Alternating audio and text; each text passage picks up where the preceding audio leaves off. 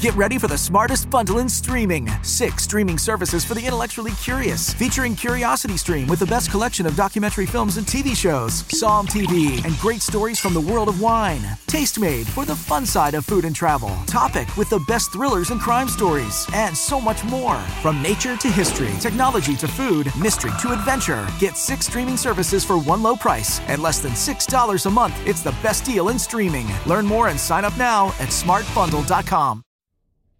My job is easy, almost ridiculously so. For 10 hours a night, four days a week, I supervise a conveyor belt and perform remedial functions on a computer. In August, it'll be 19 years that I've been working here, and I still don't know what I actually do. I mean, I know what I do every night for work, but I don't know why I do it, or what purpose it ultimately serves. I can't describe exactly what I do, because the non disclosures I've signed forbid it, but trust me when I say you could literally train a monkey to do it if you really wanted to.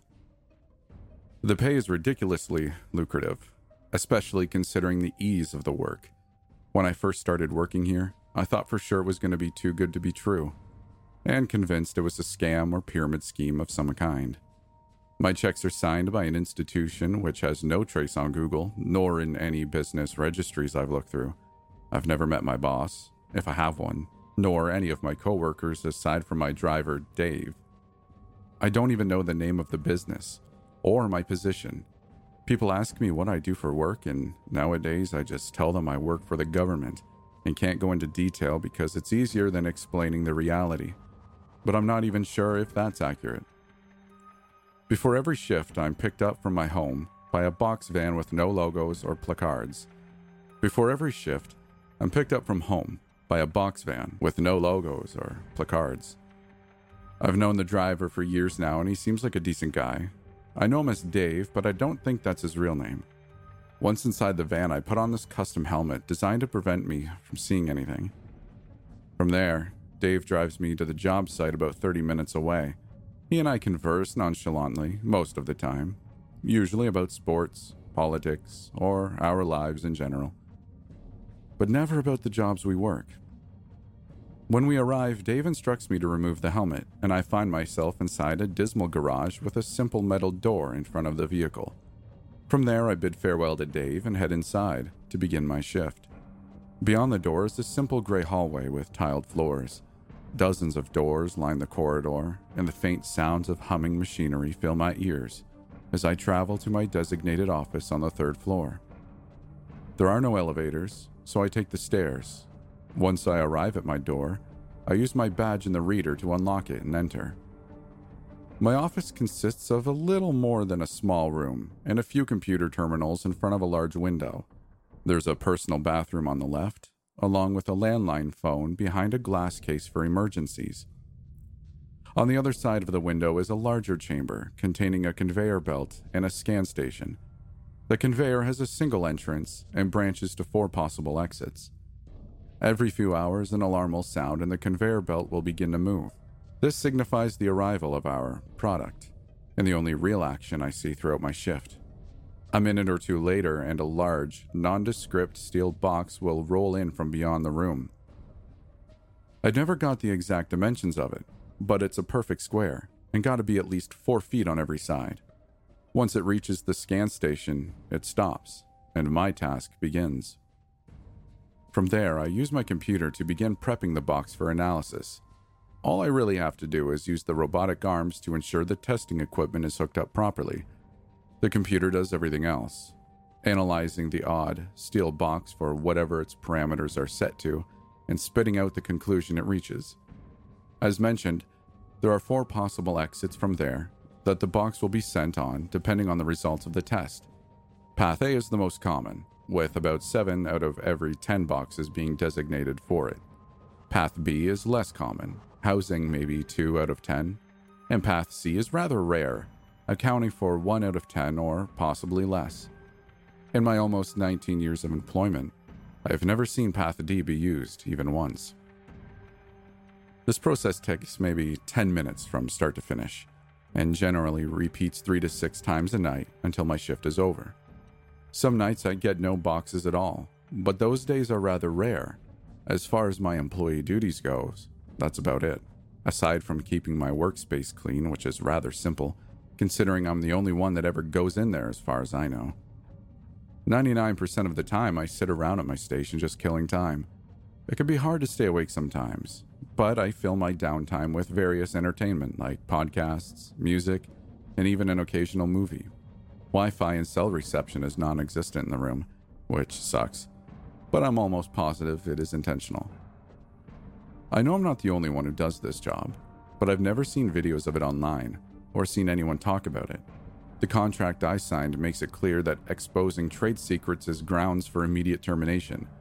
This is why I've been intentionally vague about the process, and I've left out several crucial components of it. It's no doubt still a bad idea to post this, but I feel like I need to. I'm behind a proxy, so hopefully that's enough to mask my identity, but even if it's not, it's a risk I'll just have to take. As mentioned, the job pays very well, better than anything else I know of that requires such little training and effort. The boxes that roll in on the conveyor belt are clearly not solid steel. If they were, they'd probably weigh a few tons, and I doubt the conveyor belt array would be strong enough to hold them, let alone move them. Obviously, they are hollow, which means there is something inside them. For the longest time, I thought the boxes contained radioactive waste, such as depleted uranium. It would explain the inaccessibility of the testing chamber, as well as potentially the testing process itself.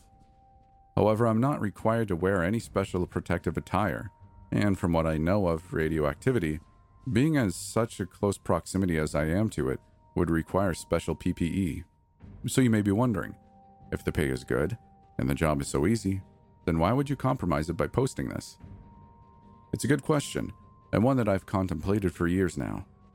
After nearly two decades of uncertainty for both myself and people I know, I guess the curiosity has finally gotten the better of me.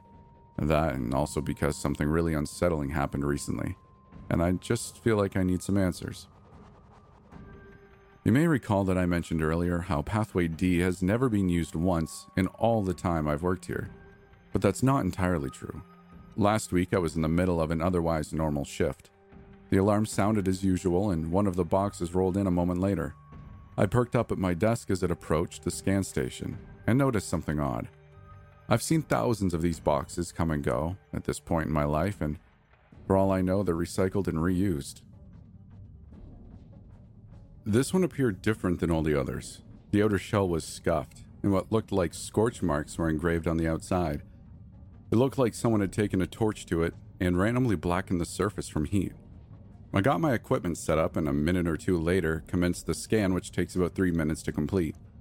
All the while, this inexplicable sense of dread overcame me.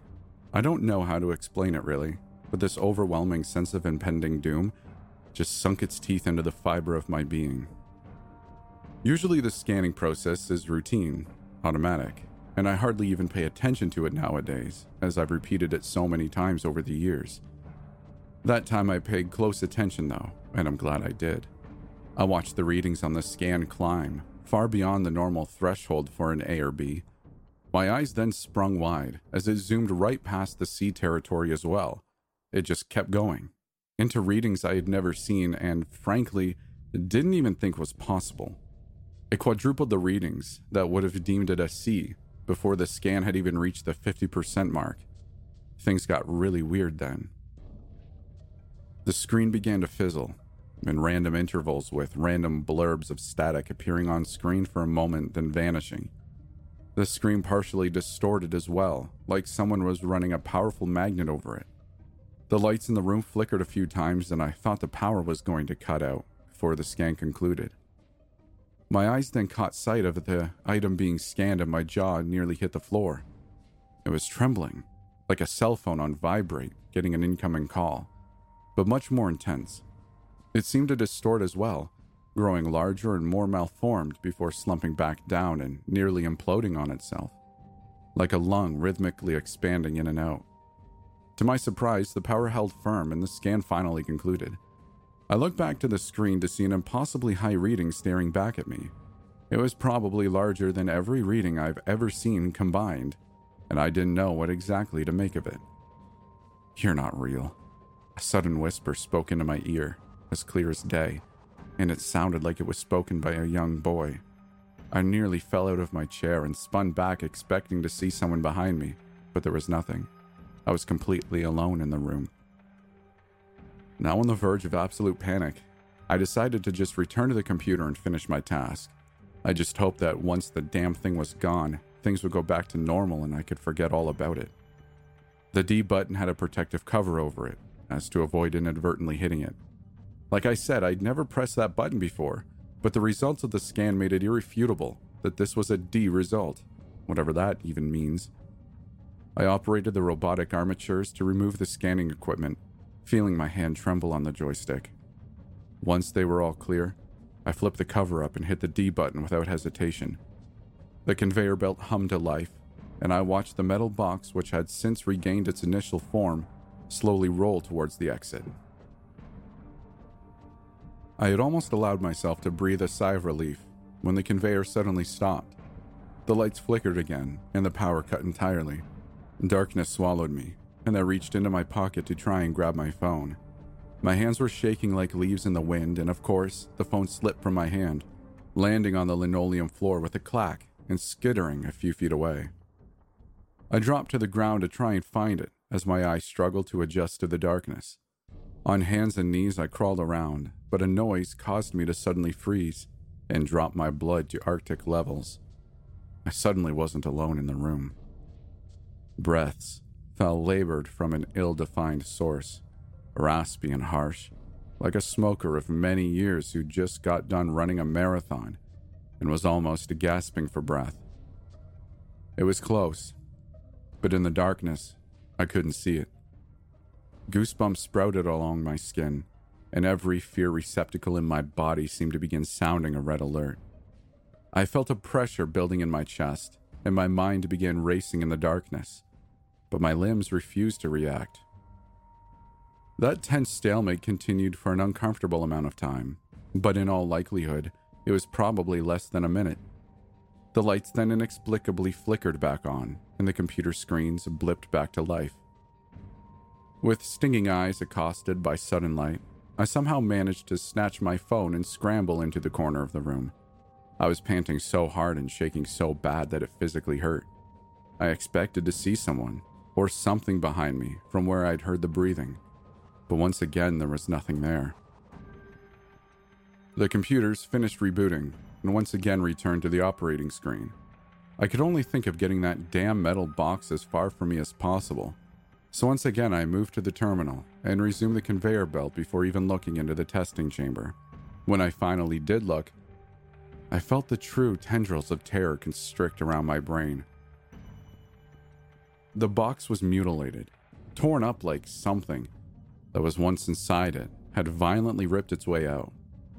That seemed to prove my theory that they were hollow all along, but of course, it didn't offer any comfort, because that also meant that whatever was once contained had now gotten out.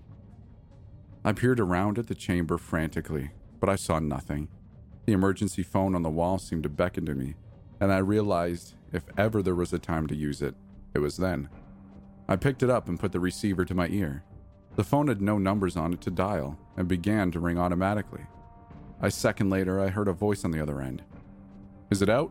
The voice of a woman asked, cutting straight to the point. Why? Is what out?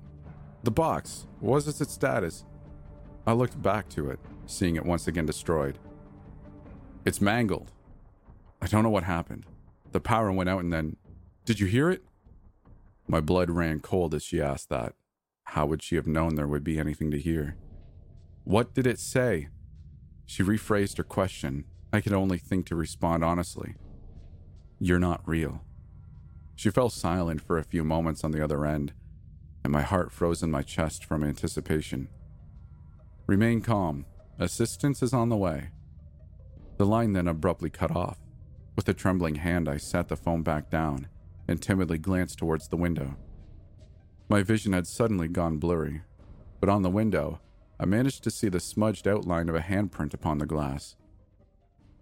I must have passed out or fainted from fear after that, because the next thing I know, I was waking up in a bright white room.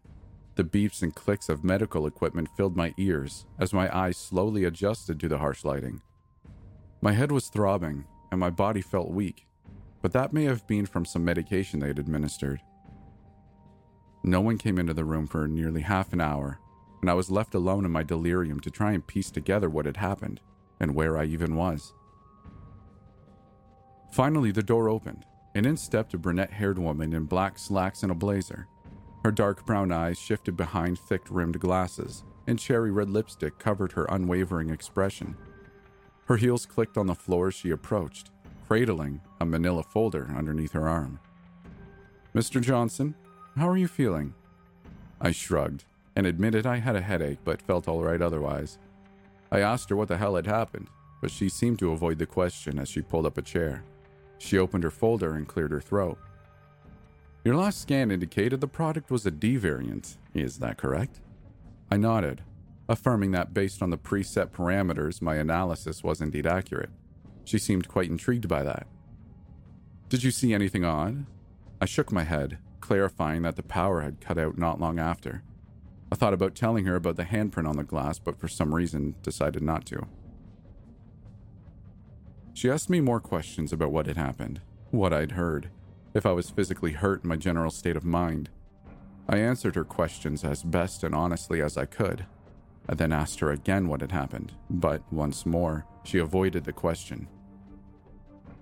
After a thoroughly unsatisfactory interview, she rose and took her leave.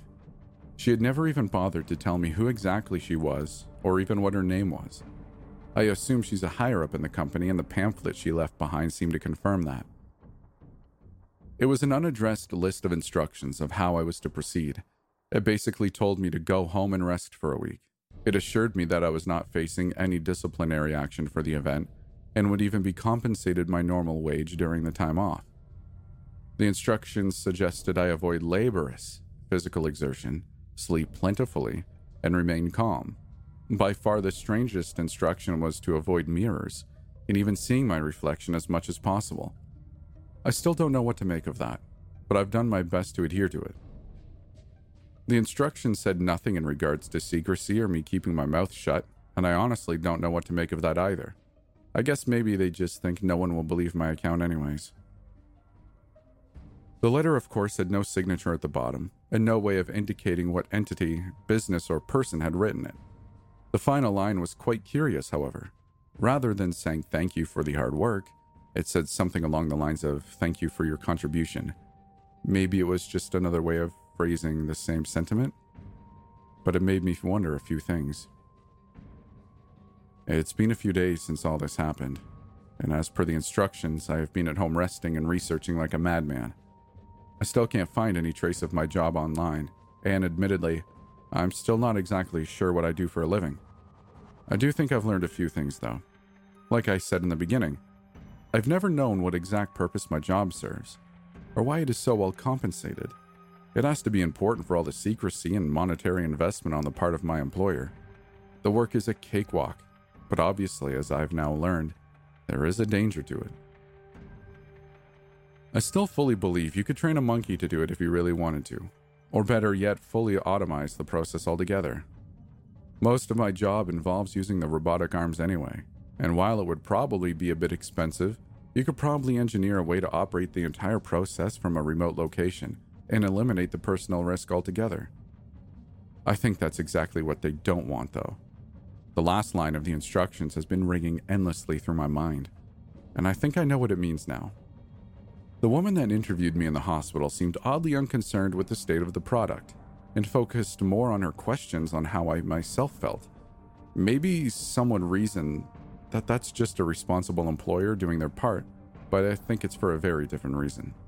I think her focus was never on the iron boxes as the as a business investment, because the real investment was seated right in front of her and was much more valuable. I think I am their investment, and their primary objective was always studying me and how the job would affect my psyche and overall health. I'm their guinea pig, and for nearly 19 years I have supplied them with data.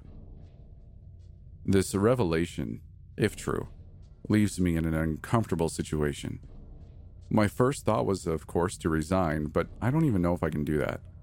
There's just so much uncertainty around all of this. Maybe I'm just being paranoid, or maybe I've read a few too many conspiracy theories, but I wouldn't rule out of them offing me if they felt the need to. If this is some CIA enterprise or top secret government experiment, then no doubt they would spare no expense in silencing me. That probably doesn't bode well for me even posting this to begin with, but we're beyond that point now, and I'm in danger regardless of what decision I make. I plan to go back to work, if only to satiate my unquenchable curiosity. If I'm being honest, I've always gotten quite used to the paychecks, and leaving immediately would put my family in a difficult situation. I've tried my best to adhere to the instructions and avoid mirrors. It still seems strange, but I've caught fleeting glimpses of my reflection a few times, and I don't like what I see. I keep seeing and hearing things that my wife claims are not there. Night is particularly bad, and the dreams have been quite disturbing. I'm seeing a psychologist now, and he has expressed his fears that I might be schizophrenic. I have no familial history of the disease, and before all this, I had never showed any symptoms. But now I can't deny the possibility.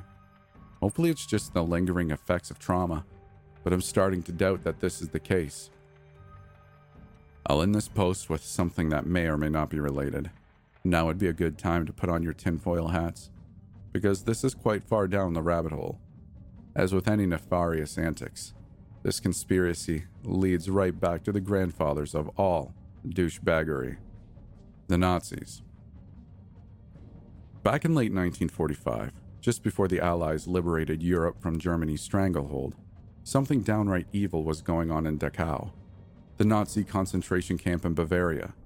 Whenever concentration camps are mentioned, the first one most people think of is Auschwitz, for its infamous reputation but Dachau was the Nazis' crown jewel. It was the first one ever established and held in high regard by the Third Reich throughout the entirety of their reign of terror. Rumors have circulated ever since about what horrors truly went on there, but since it was in the German homeland itself, it was one of the last camps to be liberated. By the time the Allied forces reached it, the damage was done, and most of their data was already destroyed or removed. Of course, what they found there is known all too well by history, at least in terms of the utter depravity and the countless lives lost and destroyed. But there was something more. A secret project, whose mere existence is still debated by historians and conspiracy theorists alike.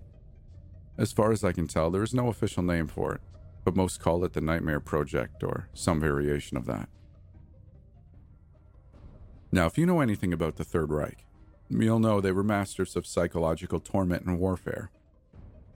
They also dedicated a significant portion of their resources to expeditions, searching out religious artifacts and locations, but possibly more important for our purposes, researching the occult.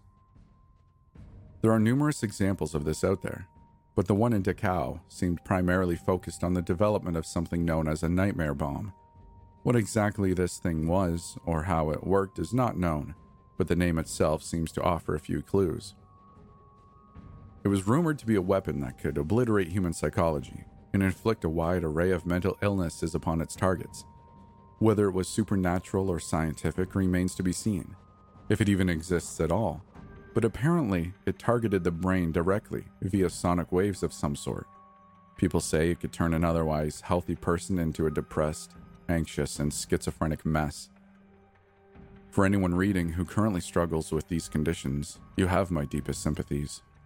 I've personally seen how difficult a diagnosis like this can be, and I'm sure you'll agree that a weapon capable of inflicting this goes far beyond what is deemed cruel and inhumane, even in terms of warfare. Evidence of all this is very hard to come by, and, and most is regarded as conspiracy. Honestly, I have no real reason to assume this is even related, but it just seems so familiar. Operation Paperclip saw Nazi rocket scientists exonerated of their crimes in World War II and assimilated into NASA. So, who's to say they were the only ones given that option? Considering the facility I work in, the procedures and the secrecy surrounding it all, it's clear that whatever it is I do is lucrative or informative in some way. As we all know, the military industrial complex takes up the vast majority of the United States tax revenue and weapon development is a constant top priority. Maybe I'm reading too much into all this, but since my employer has not offered any explanations, All I can do is speculate. If anyone has any theories about all of this, please feel free to share. Honestly, I'd like nothing more than to just forget all of this and get back to my life. But I've had a lot of nightmares lately. I'm scared. And although I feel all right physically, I can't help but feel that whatever happened to me is not going away anytime soon. Call me macabre, but I've always been fascinated with hangings. It's not that I want to watch someone die, it's that I enjoy the history surrounding public executions. Every hanging site has its own tale to tell, and there are hundreds to explore across North America, many of which are open to the public. There's the indescribable thrill that comes with standing in an old building, knowing that not so long ago, people were climbing over one another to watch criminals die and cheering as it happened. So, really, if anyone's macabre, it's them, not me. The experience I'm sharing today is my favorite. I don't want to be cheesy and say it chills me to this day, but it is the hanging site I visited that's left the biggest impression on me. You know that high you get from reading a good horror story? That usually fades with time, but what I experienced there is as potent now as it was then. Let me tell you about the noose of the hanged men, and yes, that's men, plural. About a year ago, I was in Nova Scotia on business when I learned of a little known hanging site down in a small port town about an hour and a half away from Halifax. Given my aforementioned interest in the subject, I decided to use my day off to visit. I had to go through a few hoops, but after speaking with the tourism office, I was put in touch with someone from the town's historical society who agreed to give me a tour. That's how I wound up, late one cloudy afternoon, standing at the edge of a seemingly abandoned property with Ainsley Murray as my own personal tour guide. A couple dozen keys jangled on Ainsley's keychain as she searched for one to unlock the front gate. The gate was tall and wide, with ornate curly cues ending in pointed spades, reminding me of a cemetery.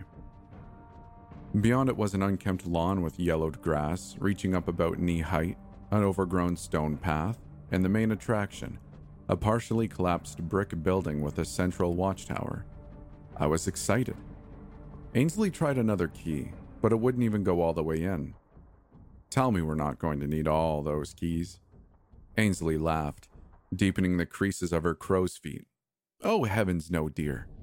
She tried her tenth, or was it her eleventh, key. These are all for different buildings. I just like to keep everything on the same chain, otherwise, I always forget one. Oh. Don't worry, I've only ever gotten locked in twice, and my assistant Muriel got us out within a day or so both times. There was hardly a need to resort to cannibalism. She grinned sheepishly. I snorted and replied, Ainsley, I like you already. Thanks, love.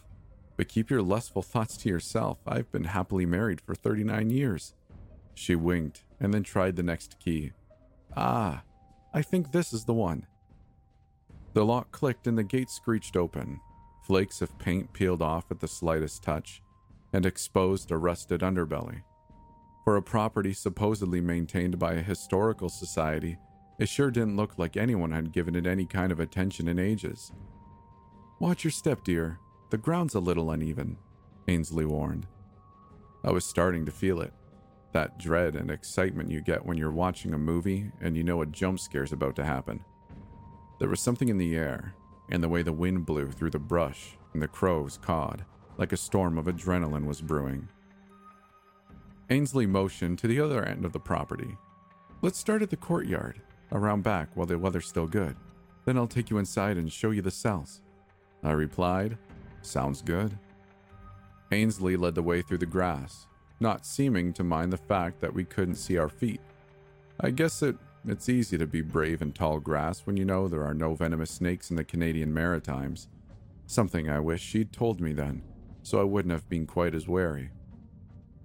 So, what do you know about this place? I asked. She glanced back at me and smiled. This prison was built in the late 1860s and was originally charged with holding prisoners in transit for public execution in Halifax. In 1875, Warden Murray, no dear, no relation to me, There are a lot of Murrays around these parts. Claimed he'd been given permission to perform executions. What do you mean he claimed? She tapped a finger to her bottom lip. He alleged he'd received the go ahead after a fire in Halifax, but there's no historical evidence to corroborate that. Now it could be that those records were destroyed over the years, perhaps during the Halifax explosion. Perhaps during the Halifax explosion. But as far as we can surmise, there were no reports of a fire that year, nor of such a permission being granted. We circled around the collapsed part of the building. The interior walls were still standing, but the facade had crumbled like a sandcastle. Erosion due to flooding, Ainsley revealed later. They'd reinforced the rest of the structure, but had never bothered rebuilding, as the destruction had occurred during that pocket of time after the prison had been decommissioned, but before it had been deemed a local historic site. So, Warden Murray began performing executions here at the prison? Ainsley nodded. That's right, just around here. We turned the corner to the courtyard. The tall grass was interlaced with large patches of dry earth which surrounded the gallows. Years of salt air and rainwater had eaten away at the lumber like an old plywood shed, but it still stood. There was the base with stairs leading up to it, two large poles on either side, and a splintered beam stretching across. The rope was missing, but it had left a groove in the wood from the weight of multiple executions. Something was off. The door was missing. I asked. You said he started in 1875, right? She nodded. I inspected the structure closer. Maybe the door was blending into the rest of the wood? The more I looked, the more convinced I became that it was missing. There were no seams, just straight planks going all the way across. But there's no door, I said. My eyes scanned the overhead beam and landed on the spot where the rope would have hung. The groove and discoloration could only be seen along the top quarter. Were they hoisting in 1875? Ainsley smirked. According to reports, it was Murray's favorite technique. I felt chills of excitement intertwined with hints of dread. Here's the thing there are a handful of techniques to hang people. By 1870, most of Canada started adopting the long drop technique. That's the one you're probably most familiar with. The prisoner standing on the gallows with a noose around his neck. A door opens under him, he falls, his neck breaks, and he passes out. He suffocates while unconscious, which is considered more humane. Hoisting, on the other hand, is a lot more barbaric. The criminal stands on the ground, a rope gets tossed over a high beam, tied to his neck, and then they pull the other end to, you guessed it, hoist the person up by their neck.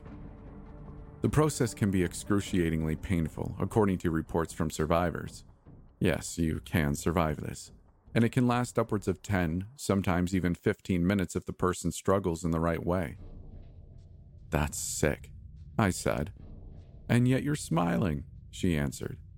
Sorry, I can't help it. She waved a dismissive hand. Don't worry, I'm not judging. She motioned to the courtyard. Hangings are a morbid business, but somehow they always draw people in. They were especially popular here, feeding a need from the local folk who couldn't make it to Halifax. And according to reports, the warden liked to hold surprise executions. He'd climb on top of the watchtower early in the morning and ring a bell to signal a hanging. Once the courtyard filled up, he'd ordered the kill. He'd watch from above, waving at the crowd like an emperor at the Colosseum. I looked at the watchtower and felt a knot in my stomach as I saw three shapes looking back at me. I blinked and they were gone. Just the clouds, I told myself. Just dark clouds peeking from the other side of the tower, right? Ainsley, as though reading my mind, leaned in close and whispered, You know, dear, there's a rumor the tower's haunted by a ghost of many faces. I shuddered. You're making that up to mess with me. She shook her head. You can ask around for yourself. It's been spotted a few times in recent years. Last I hear, it was seen by a group of teenagers who jumped the fence. A few raindrops fell. I asked, What does it look like? She replied, some say a fisherman, others say a man in prison garbs. Everyone agrees its face changes every time you look away. One second he has a beard, The next, he's bald with a scar across his eye, and so on. See? This kind of stuff. This is why I visit these sites. Does he attack? I asked. She shrugged. Some say those who see it are doomed to hang themselves. Others say it's all a myth. She raised her hands, palm up towards the sky. It's starting to rain. Let's head inside, shall we? I nodded. Gas lights were still mounted to the walls, but they'd run dry ages ago. Thankfully, Ainsley and I had the foresight to bring flashlights with us. We visited the cells with their low ceilings, tight walls, old chamber pots, and beds made out of dry straw. Then the chapel, just a room with a cross. And finally, the offices. She shared more history about the region and the prison, but I won't bore you with the details, as they're not relevant to the story. I think you'll find this room quite interesting, Ainsley said, as she stopped at the door to the watchtower. So far, the rooms had all been interesting, so I was eager to see why she felt that one was special. She fumbled with her keychain and began another round of guessing which key fit the lock. It didn't take too long this time. The lock clicked, she opened the door, and I immediately felt this odd suffocating feeling, like I just inhaled a cloud of volcanic ash. Welcome to the Watchtower, Ainsley said. There's nothing brave about stepping into a dark room in the middle of an old century prison. Logically, there's no real danger. It's only scary if you trick yourself into believing it is. But really, an old building is just an old building. Even though I knew this, and even though I'd walked into many old buildings before without issue, I found myself hesitating. My feet were cement blocks, and the threshold was a force field pushing me back. I had no idea where the apprehension was coming from, only that it was overwhelming and palpable. Oh dear, worn out already? Ainsley teased playfully. We can go back if you'd like. I shook the nervousness from my body like a dog drying himself. No, sorry. Lost in thought, I lied. I stepped inside and felt a wave of vertigo as I looked up. The watchtower was only about three stories high, but the spiral staircase leading up and the way the room narrowed closer to the top made it feel like it stretched as high as a lighthouse. It took me a moment for the lightheadedness to clear and for me to notice the object dangling halfway up a noose, a very large noose. Squinting, I circled around, trying to figure out if it was a trick of angles or if it really was that large. The more I looked, the less it seemed like an optical illusion. Why? The words caught in my throat. Why is that so big? Ainsley inhaled deeply as though to scream, but what came out wasn't a scream, it was a story. That, love, is the noose of the hanged men. You see, the key for this tower was actually lost for the longest time. It was only once the Historical Society began looking into the prison that it was discovered in the ruined West Wing, in the warden's office. It's since been moved, but there was a chest here. She pointed to a spot at the foot of the wall. The bricks there were brighter than the ones surrounding it. In it, we found the warden's journals. He was. She narrowed her eyes. A very sadistic man.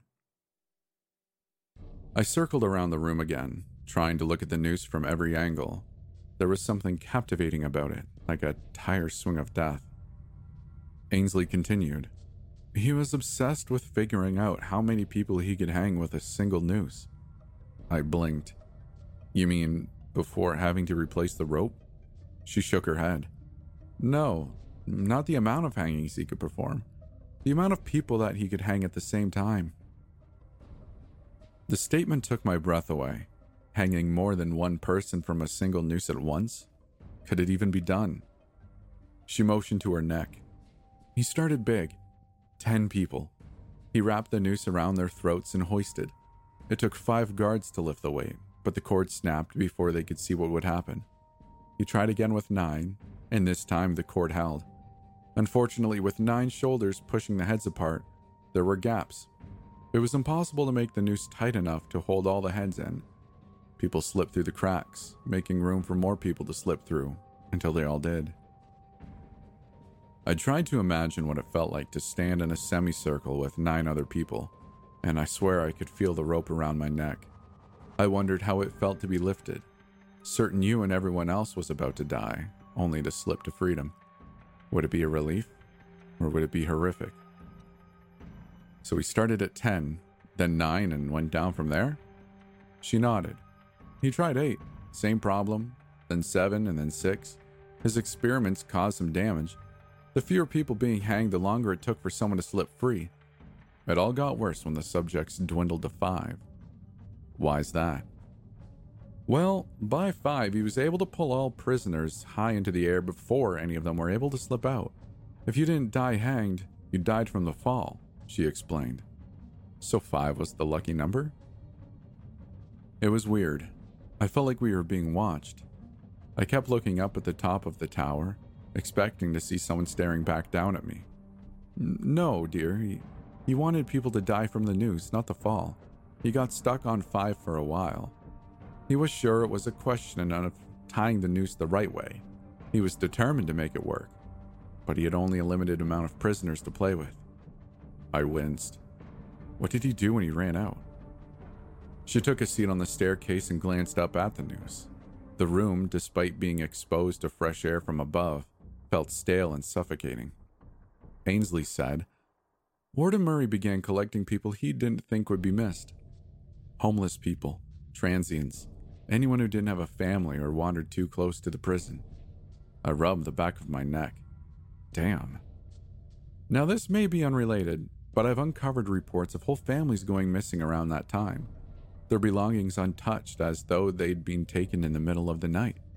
I can't confirm good old Warden Murray was involved, but it is interesting how the timelines match up. Purely conjecture on my part, of course. But how many transients can you kill before you run out? And still, with all that death, none of his five person experiments worked. It felt like a boa constrictor was trying to hug my esophagus. Why was the air here so thick? Murray sounded like a sick bastard. My voice was hoarse. I was dehydrated. Ainsley nodded. He was. It took him months to give up on testing the noose on five people. He nearly lost it when he went down to four, and they still got out. To make matters worse, no one survived the fall at four. At least at five, the first person was sometimes able to make it out with broken legs. At four, it was hopeless. They could hoist them faster, higher, and the fall was too high. As we talked, the noose above began swinging left to right in the breeze. Ainsley explained. He tried everything tightening the rope, speeding up the process, turning heads in every which direction he could try, facing in, facing out, facing the side, side out, side out, everything. The swinging changed directions. It went forward and back, forward and back. She sighed, but it never worked. The prisoners would struggle, they'd twist free and splat on the ground. It was alternating now left to right, forward and back, swinging incessantly. He was a stubborn man. He started binding people by the waist, but it just took one person to slip out of the noose and then splat, all four together. Fear spread through my body in a sudden splash, as though I'd been dropped into a tub of ice water. The noose. The damn noose. The rhythm of its swing stopped being so regular. It went right, forward, right, back, left, forward, right, as though being pulled in every direction. I rubbed my neck. and I tried to inhale, but there was a weight on my chest. Are you starting to have trouble breathing? Ainsley asked. I gasped. Yeah, how did you know? She pointed up at the rope as she walked to the door. They say men can't stay in this room for more than a couple minutes because there's nowhere in this watchtower the noose can't reach. I can't explain it. I really can't but I was struck with the fear she'd leave and lock the door behind her. Her keys were jangling. She had her hand on the door. In my mind's eye, I could see her closing it. But as much as I wanted to run for the exit, I felt this invisible bond wrapped around my throat, holding me in place. Come on, let's get you out of here, she said gently. Her soft voice and kind smile loosened the unseen noose, and I was able to jog out of the room, panting for air. She escorted me out, hand on my shoulder. I said nothing until we were outside in the cold rain. The number, I sputtered. What was the number? She held her palms to the sky and closed her eyes, inhaling deeply as though the rain were her lover. Hmm? The number of people you can hang on a single noose. She looked back at me, her smile never losing its warmth. Three, she said. With three heads, there's not enough wiggle room to escape. We left the property and said our goodbyes back in town. I couldn't get it out of my mind. The swinging noose, the vivid mental images of people hanging together, the sensation of something wrapped around my throat. Once I was alone, I undid my scarf and checked my neck. I expected to find rope burn or a bruise or something on my skin, but nada. On my way back to Halifax, I glanced back at the watchtower. I swear, even through the sheets of rain and dimming daylight, I could see three silhouettes staring down at me. I still visit hanging sites. That's probably never going to change. The only thing that changed is every time I see a noose that's even slightly looser than the norm, I remember that little prison in Nova Scotia, and I feel a shot of adrenaline and just the slightest tightening in my throat. New on Curiosity Stream. Grab your lab goggles. We're out to find the world's coolest, loudest, and most in your face experiments. Wow, that's impressive. See how hands on science can change our everyday lives on oddly satisfying science. Plus, from goats to guard dogs, hear surprising stories about the creatures that brought humanity to the next level. It's animals that changed history. Watch now on Curiosity Stream. Annual plans are $20, just $1.67 a month. Visit curiositystream.com.